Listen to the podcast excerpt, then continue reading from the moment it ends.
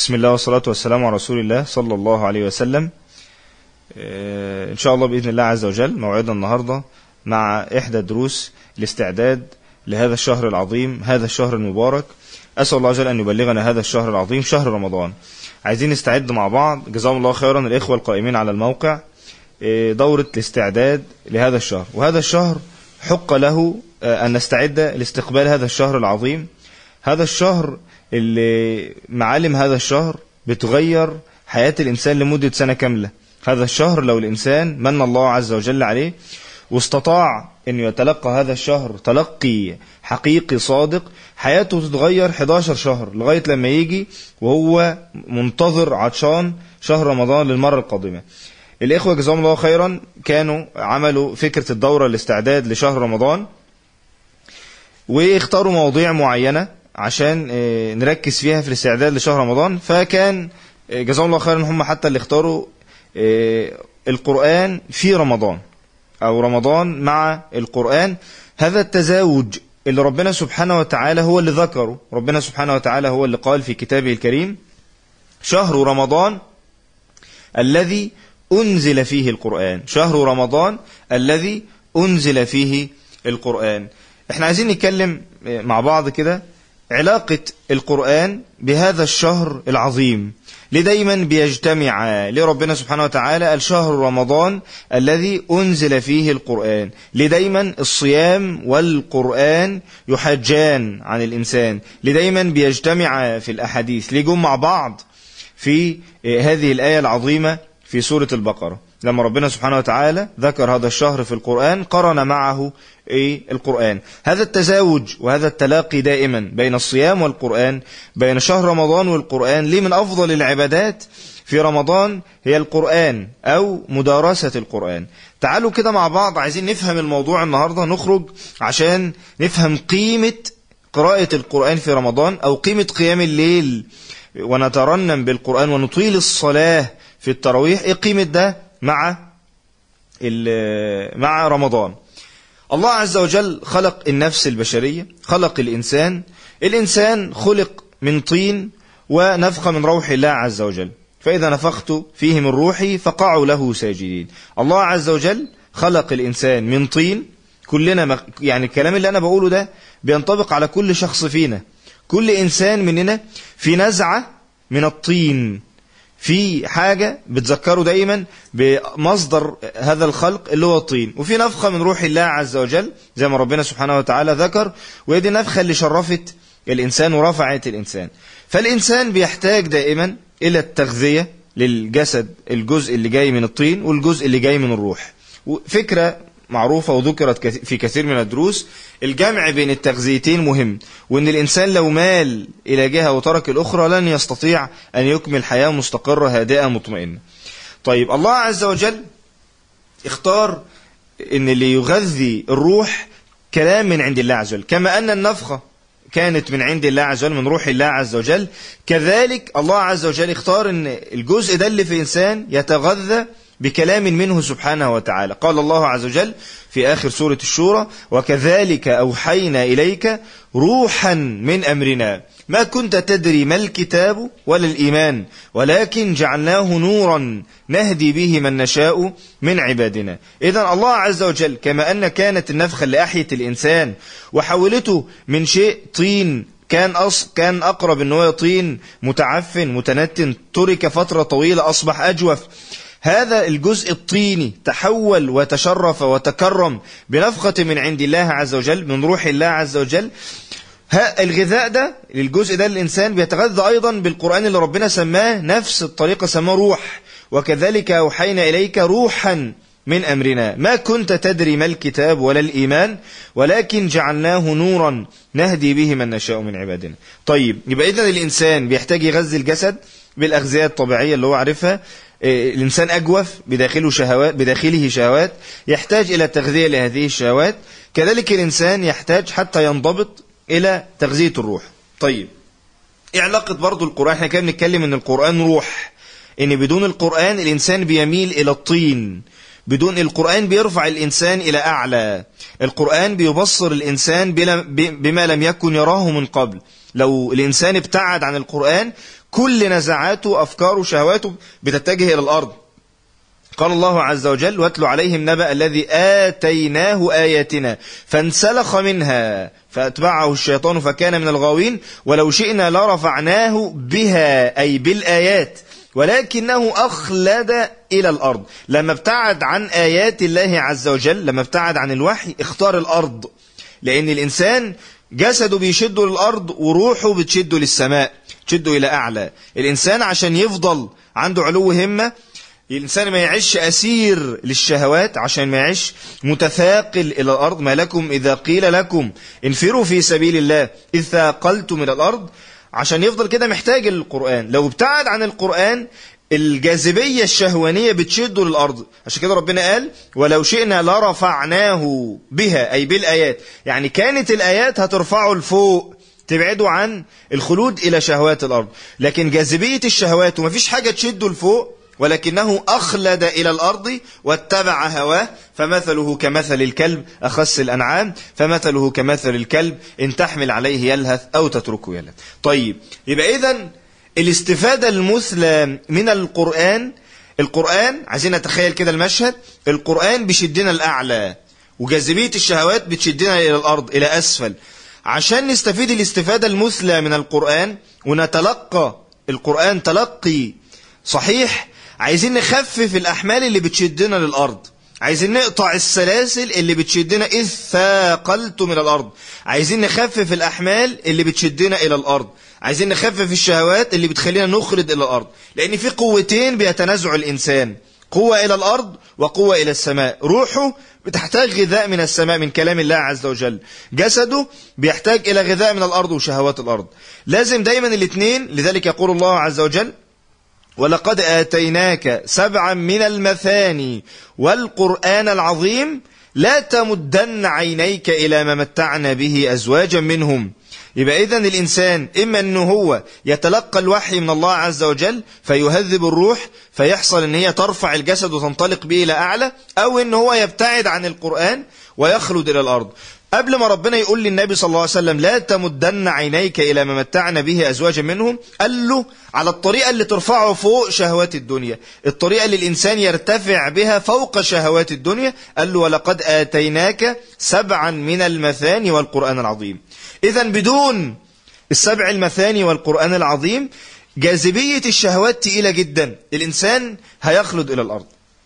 طيب كل ده أنا بقوله ليه؟ عايز دايما نتخيل المشهد حاجة بتشد الإنسان لأعلى الروح. اللي بيغذي قوة الروح وتخلي الإنسان ينطلق إلى الأعلى القرآن. حاجة بتشد الإنسان لأسفل سلاسل مربوطة في إيديه ورجليه بتشده أخلد إلى الأرض الشهوات.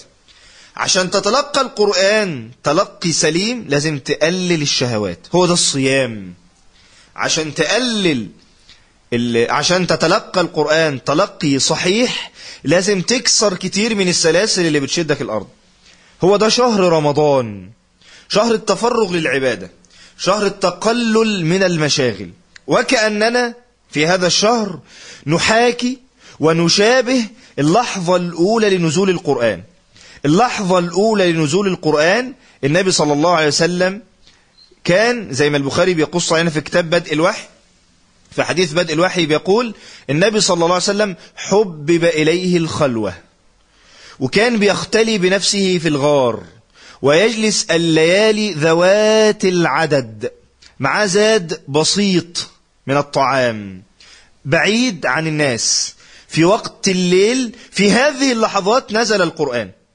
يبقى إحنا عايزين نحاكي ونشابه لحظة نزول القرآن. ربنا قال لنا نزول القرآن قال لنا في مكانين في القرآن. قال لنا رقم واحد في شهر رمضان في اليوم في الليل. شهر رمضان الذي أنزل فيه القرآن وقال إنا أنزلناه في ليلة مباركة. يبقى نزل في ليلة في شهر رمضان. بعضهم قال ده كان أول إما النزول جملة واحدة إلى السماء الدنيا أو أول لحظة لنزول القرآن. كانت ليلة من ليالي رمضان في العشر الأواخر. تخيل؟ وبعضهم قال كان النبي صلى الله عليه وسلم كان أيضا كان شهر رمضان بيقضيه بعيد في الخلوة بعيد عن الناس.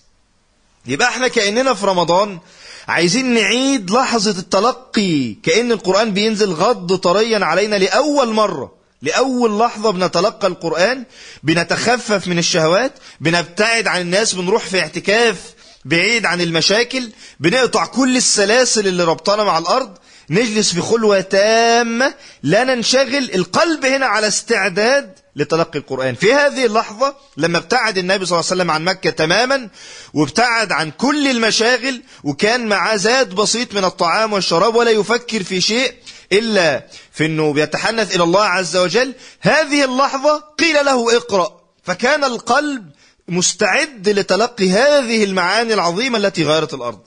عشان إحنا نتلقى القرآن تلقي جديد نتغير به ونغير به الأرض عايزين نحاكي هذا المشهد نكسر السلاسل اللي بتشدنا للأرض نعيش فترة من الخلوة يحبب, يحبب إلينا الخلاء. ما ننشغلش بأشياء كثيرة قال ابن عباس في تفسير قوله تعالى إن في ذلك لذكرى لمن كان له قلب أو ألقى السمع وهو شهيد قال لا يحدث نفسه بغير القرآن أثناء التلاوة. عايزين الصفاء التام لتلقي القرآن. القرآن كتاب عزيز. عشان قلبك يتلقاه كما قال الله عز وجل فسالت أودية بقدرها. الوادي بيتحمل من الماء على قدر سعة الوادي. القلب يتحمل من القرآن على قدر سعة القلب. ولو طهرت القلوب ما شبعت من كلام الله كما قال عثمان بن عفان رضي الله عنه. طيب القلوب القضية مش إن القلوب ضيقة. القلوب مشغولة. القلوب تحتاج إلى تخلية. القلوب تحتاج إلى واقع يعني خالي الذهن يحبب إليه الخلوة لا ينشغل بأشياء كثيرة. يستعد لتلقي هذه الكلمة التي قيلت أول مرة اقرأ فيقرأ القرآن كأنه يتلقاه لأول مرة. بعيدا عن السلاسل الشهوانية اللي بتشده للأرض فتسلسل الشياطين.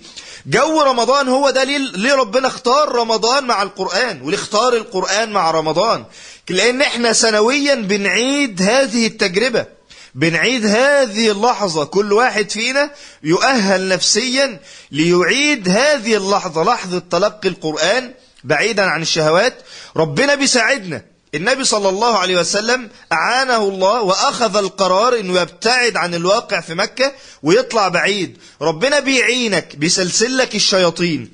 ربنا بيعينك منادي يوميا. يا باغي الخير أقبل. الملائكة بتساعدك. المجتمع كله بيطيع ربنا سبحانه وتعالى. الناس كلها صايمة. الليالي ذوات العدد 30 يوم الناس صايمة. الناس كلها بتشعر بجو إيماني. الناس كلها بتصلي التراويح. الله عز وجل يساعدك. الله عز وجل يسهل عليك الأمر. عشان تتلقى, تتلقى أنت القرآن تلقي سهل واضح. مفيش في أي غبش مفيش في أي تشويش تستطيع أنك تفرغ القلب. هي دي قضية ليه القرآن مع رمضان؟ الصيام تقليل الشهوات. إنك ما عدتش بتفكر في الأكل والشرب ما عدتش مشغول بهذه الشهوات. يوم اتنين تلاتة لغاية لما الجسد يعتاد تقليل الطعام والشراب. الجسد يقلل من الشهوة. عشرة أيام في الاعتكاف إيه الإنسان ممنوع من كل شيء حتى في الليل من أي شيء من الجماع أو أي غير ذلك. الإنسان بعيد قاعد في المسجد بعيد عن أي تشويش. هذه اللحظات هي أفضل اللحظات لتلقي القرآن. لأن القرآن كتاب عزيز. لذلك الله عز وجل اختار للقرآن أكتر وقت يؤثر عليك القرآن في الليل. قال ربنا إن ناشئة الليل الصلاة التي تنشأ بالليل أو معاني القرآن التي تنشأ من الصلاة بالليل إن ناشئة الليل هي أشد وطئا وأقوى مقيلا. الإنسان العبد الصحيح لله طريق معبد يعني طريق مذلل طريق متسفلت. الإنسان عبوديته لله فيها مطبات فيها مشاكل. هذه المرتفعات محتاجة حد يطأها عشان يبقى الإنسان عبد صحيح لله عز وجل. لذلك معاني القرآن بتطأ هذه الأشياء السيئة في نفسية الإنسان. النفس عجولة النفس ظلومة جهولة الإنسان كنود. الإنسان فيه صفات هلوع جزوع جبان في صفات في الإنسان. الإنسان محتاج يغير هذه الصفات. بيجي الوحي القرآن يطأ هذه الصفات يسوي الإنسان يجعله عبد خالص لله عز وجل. طب أنا عايز أتلقى القرآن؟ ربنا بيقول لك تلقاه في الليل أفضل. إن ناشئة الليل ما قالش النهار ما بيأثرش لكن قال أشد وطئا. تأثير القرآن بالليل الجو الهادئ بعيد عن المشاغل القلب الصافي اللي مش منشغل بأشياء كثيرة. إن ناشئة الليل أشد وطئا وأقوى مقيلا. أسد فهما. وتخلي الإنسان يتكلم بنور القرآن وهو مسدد من الله عز وجل. إذا قضية القرآن مع رمضان إن الإنسان يقلل من الشهوات يقلل من المشاغل لكل امرئ منهم يومئذ شأن يغنيه ده شعار لازم يبقى معاك في رمضان. لذلك أعداء الله عز وجل لما حبوا يصرفونا عن القرآن شغلوا لنا رمضان. بقى رمضان شهر الطعام رمضان شهر المسلسلات رمضان شهر الفوازير رمضان شهر الانشغالات أصبح رمضان شهر الإنسان مشغول فيه شايل هم رمضان. عامة الناس إلا من رحم الله شايل هم رمضان مش هم العبادة. ولا هم التفرغ الروحي لتلقي القرآن. لكن شايل هم المشاغل اللي وراه في رمضان سواء البرامج سواء المسلسلات سواء الأكل سواء أنواع الأطعمة وأصبح في تخمة بتحدث للإنسان من الطعام وتخمة تحدث للإنسان من الشهوات. على العكس اللي ربنا جعل فيه القرآن مع رمضان. القرآن عشان يأثر في رمضان انت محتاج زي ما قلنا تكسر السلاسل اللي بتشدك للأرض. محتاج تتفرغ قلبك يبقى متفرغ تحاكي وتشابه اللحظة الأولى لحظة نزول القرآن على أطهر قلب النبي صلى الله عليه وسلم. هذه اللحظة التي غيرت حياة البشرية هذه اللحظة التي الله عز وجل تكلم بهذا القرآن حقيقة. الله عز وجل يتكلم ويتلقى النبي صلى الله عليه وسلم هذا الكلام وينزل للناس يغير الأرض بهذا الكلام. إحنا عايزين نعيد هذه اللحظة. كيف يتلقى قلب مشغول بشهوات أو مشغول متخم بالطعام؟ كيف يتلقى القرآن؟ مش هيعرف يتلقى القرآن. معاني القرآن تغير الإنسان تغير طريقة تفكير الإنسان تغير طريقة حياة الإنسان. عشان الإنسان يبقى عنده القدرة أن يتلقى هذه المعاني لازم كما يقول الشاعر فصادف قلبا خاليا فتمكن. لازم القلب عنده استعداد أنه يتلقى هذه المعاني. القلب المشغول لا يستطيع أن يتلقى. تخيل ده حتى كمثال بسيط الطفل لما يقعد يتفرج على الكرتون ومشغول جدا وهو قدام التلفزيون الأم تنادي على الطفل وتصرخ وهو لا يسمع هو مشغول. كذلك الإنسان أحيانا يقف في صلاة التراويح الإمام يمر بآيات تدك الجبال. الإمام يبكي من القرآن والمصلي وكأنه يش... زي الطفل اللي يشاهد الكرتون لا يسمع أي شيء من نداءات الله عز وجل له. يا أيها الذين آمنوا هو لا يسمع أي شيء من هذه النداءات لأن قلبه سرحان. في ألف مشكلة وألف سلسلة أرضية شهدها الأرض إذ ثاقلت من الأرض. أي لا تستطيعون أن تقوموا. كلما أردتم القيام أوجعتكم الأثقال وأرجعتكم إلى الأرض. ما لكم إذا قيل لكم انفروا في سبيل الله النفير الحركة السريعة. انفروا في سبيل الله إذ ثاقلتم أي تثاقلتم إلى الأرض. كلما حاولتم وأردتم القيام كمية الأثقال اللي بتشدك تشدك إلى الأرض كمية مهولة. لا تستطيع أن تقوم فتظل مترنحا وتسقط إلى الأرض في آخر المطاف. لا نريد هذا الشخص اللي يتلقى القرآن في التراويح بألف قلب مشغول ما جعل الله لرجل من قلبين في جوفه. عشان تتلقى القرآن كما قال ابن عباس لا يحدث نفسه بغير القرآن. لازم قلبك يكون خالي من هذه المشاغل يكسر هذه السلاسل الأرضية اللي تشدك إلى الأرض. إذا الله عز وجل برحمته سبحانه وتعالى هو الذي رتب لنا وقت تلقي القرآن. لو كان ربنا قال لك رتب لنفسك وقت في السنة تركز فيه مع القرآن. كنت كل شهر هتقول اللي بعده؟ اللي بعده؟ اللي بعده؟ زي ما ربنا سبحانه وتعالى هو الذي دبر لنا ورتب لنا مواعيد الصلاة. في أول اليوم وفي الظهر والعصر والمغرب والعشاء الإنسان في هذه اللحظات يحتاج إلى جرعة من الصلاة إلى جرعة من السجود إلى جرعة من تعظيم الله. في هذه اللحظات يحتاج أن يقول الله أكبر. في هذه اللحظات يحتاج إلى أن يقول اهدنا الصراط المستقيم. في هذه اللحظات يحتاج إلى أن يجدد العهد والميثاق ويقول التحيات لله والصلوات الطيبات. السلام عليك أيها النبي. ثم يشهد الشهادتين. يجدد العهد والميثاق مرة أخرى ويصلي على النبي صلى الله عليه وسلم. إذا الله عز وجل اختار لنا شهر معظم. رتب لنا السنة. ربنا رتب لنا السنة. وكأنك تأخذ هذه الجرعة الإيمانية الروحية العالية في رمضان لتنطلق إلى الحج وتسعى. ذلك شهر الحج كله حركة. أفعال الحج كلها حركة. هذه الحركة تحتاج إلى إيمان من رمضان. الذي يتلقى القرآن في رمضان ويحج الحج الصحيح هو كده جمع بين التلقي وبين العمل. هو جمع بين لحظات الخلو من المشاغل والاستعداد الروحي لتلقي معاني الإيمان ثم ينطلق يسعى يطبق مراد الله عز وجل يطوف ويسعى ويرجم. الإنسان يجمع بين الشيئين. لو الإنسان انطلق مباشرة إلى السعي والطواف والرجم بدون لحظات التلقي الإيماني أحيانا يفقد الإيمان. لذلك لابد من هذا الشهر العظيم اللي الإنسان يكسر فيه السلاسل قدر المستطاع. يبقى إذن لو قلنا الاستعداد لرمضان الاستعداد لرمضان لرمضان ملخصا هو تقليل الشواغل في رمضان. هو إنجاز أكبر شيء من المهام في شهر رجب وشعبان قبل أن تأتي رمضان وتكون مشغولا. أن يكون لك شعار في رمضان لكل امرئ منهم يومئذ شأن يغنيه. ده ملخص. الاستعداد لرمضان. حتى تستطيع أن تتلقى القرآن تلقيا جديدا غضا طريا. الإنسان أحيانا عنده مشاكل منعاة من تلقي الآيات. لو واحد عنده مشاكل مادية مع ناس ومشاكل في الورث ومشاكل في تقسيم الأموال مش هيعرف يتلقى آيات القرآن اللي بتحض على العدل في التعامل مع الناس. لو الإنسان عنده مشاكل وغرقان في الشهوات مش هيعرف يتلقى الآيات اللي بتطهر القلب. لو الإنسان غارق في الأسباب مش منشغل بالله مش هيعرف يتلقى الآيات اللي بتحض على التوكل وبتتكلم عن معرفة الله.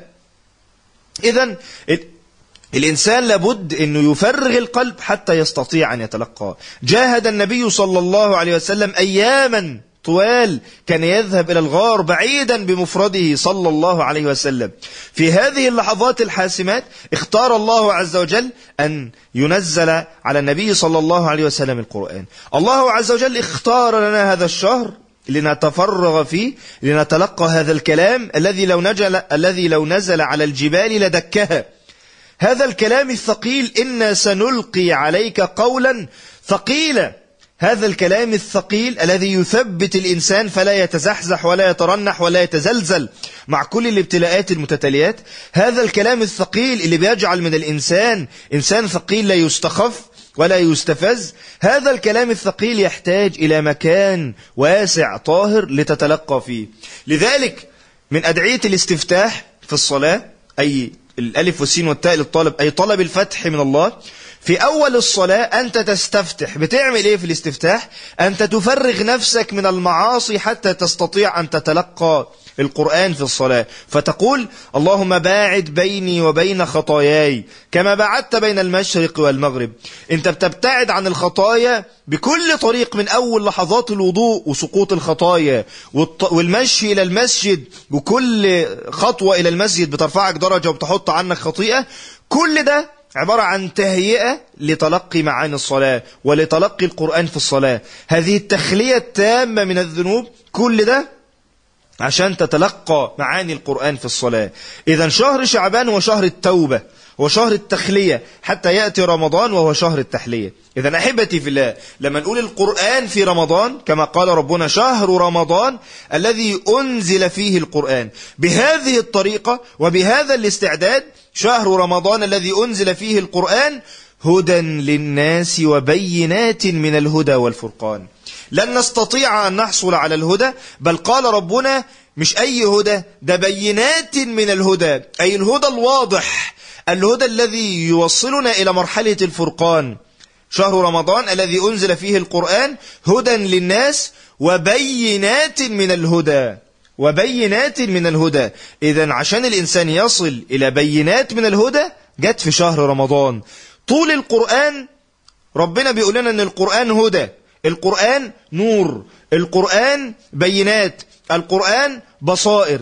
هنا في الآية دي تحديدا قال ربنا عن القرآن أنه بينات من الهدى. عندما تلاقى القرآن مع رمضان كان تأثير القرآن أعلى.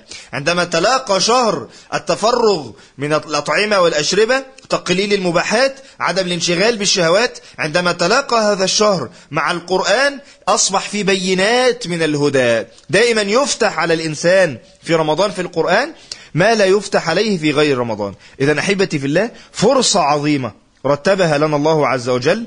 الله عز وجل هو اللي اختار هذا الموعد. الإنسان لو كان اللي. هو اللي هيختار الموعد ده كان يقعد يأجله إلى ما لا نهاية. الله عز وجل اختار لنا موعد رمضان.